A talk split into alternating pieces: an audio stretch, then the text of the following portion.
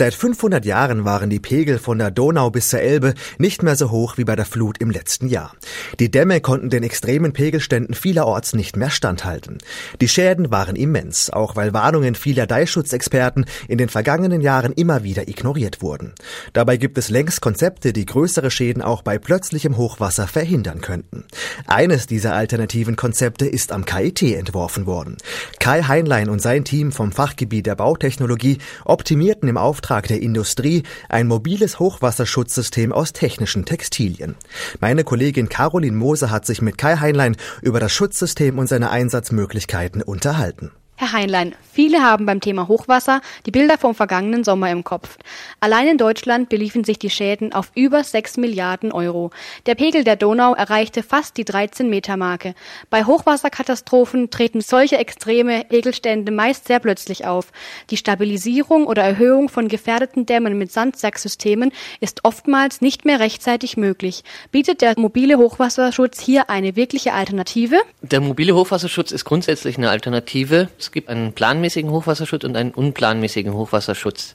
Und dabei nochmal den notfallmäßigen Hochwasserschutz. Das heißt, der planmäßige Hochwasserschutz sind permanente Bauten wie Deiche oder Dammwände. Der unplanmäßige Hochwasserschutz ist immer dann, wenn ein Hochwasser so alle 10, 15, 20 Jahre über die normalen Pegelstände steigt. Das heißt, der Deich wird überflutet oder ähnliches, dann kommen die mobilen Hochwasserschutzsysteme zum Einsatz wie Sandsäcke hat man ja schon häufig im Fernsehen bei irgendwelchen Hochwassern gesehen.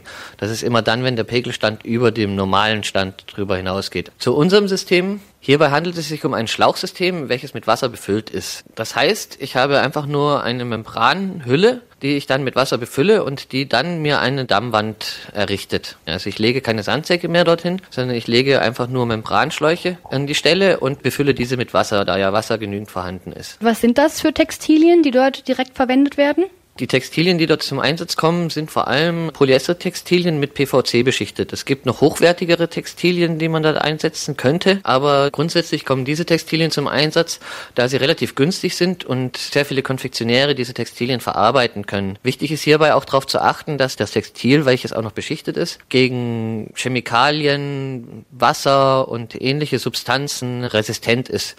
Das Schlauchsystem besteht jetzt aus einem großen Schlauch, sprich ein großer Durchmesser, und aus einem kleinen Schlauch. Diese beiden Schläuche sind miteinander über eine Fahne verbunden. Der kleine Schlauch dient aber nur dazu, dass das Gesamtsystem nicht wegrollt. Sprich, wenn das Hochwasser kommt und dagegen drückt, würde ein Rollen entstehen und dass dieses verhindert wird, rollen die sich gegenseitig aufeinander und verhindert dann ein Weiterrollen. Und welche Vorteile bietet Ihr System gegenüber traditionellen Sandsacksystemen, die in der heutigen Praxis überall Anwendung finden?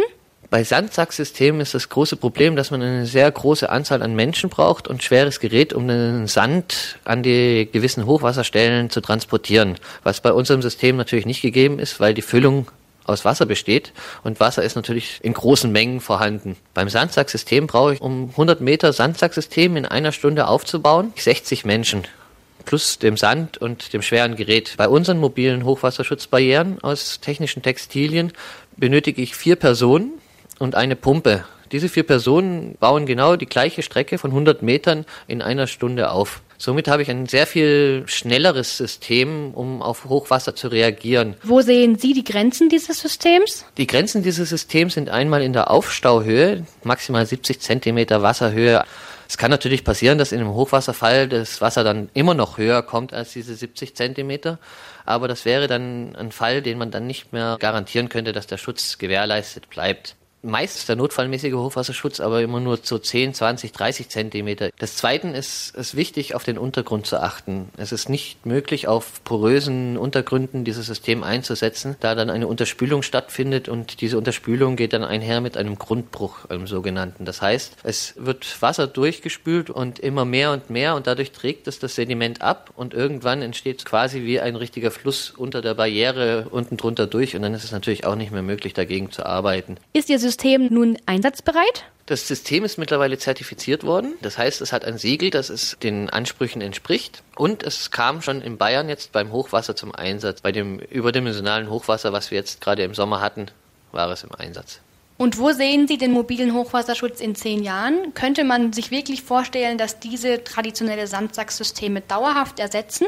Ersetzen würde ich jetzt nicht sagen. Ich würde sagen, es ist eine Erweiterung der Hochwasserschutzsysteme. Also in zehn Jahren werden wir sicher auch noch weitere andere Systeme sehen, die uns die Möglichkeiten bieten, Hochwasserschutz zu leisten. Aber den Sandsack vertreiben wird, glaube ich, kein System jemals schaffen, sondern diese Entwicklung ist eigentlich dazu da, dass wir zusätzlich noch Möglichkeiten geschaffen haben, einen Hochwasserschutz zu gewährleisten. Das heißt also nicht ersetzen, sondern unterstützen.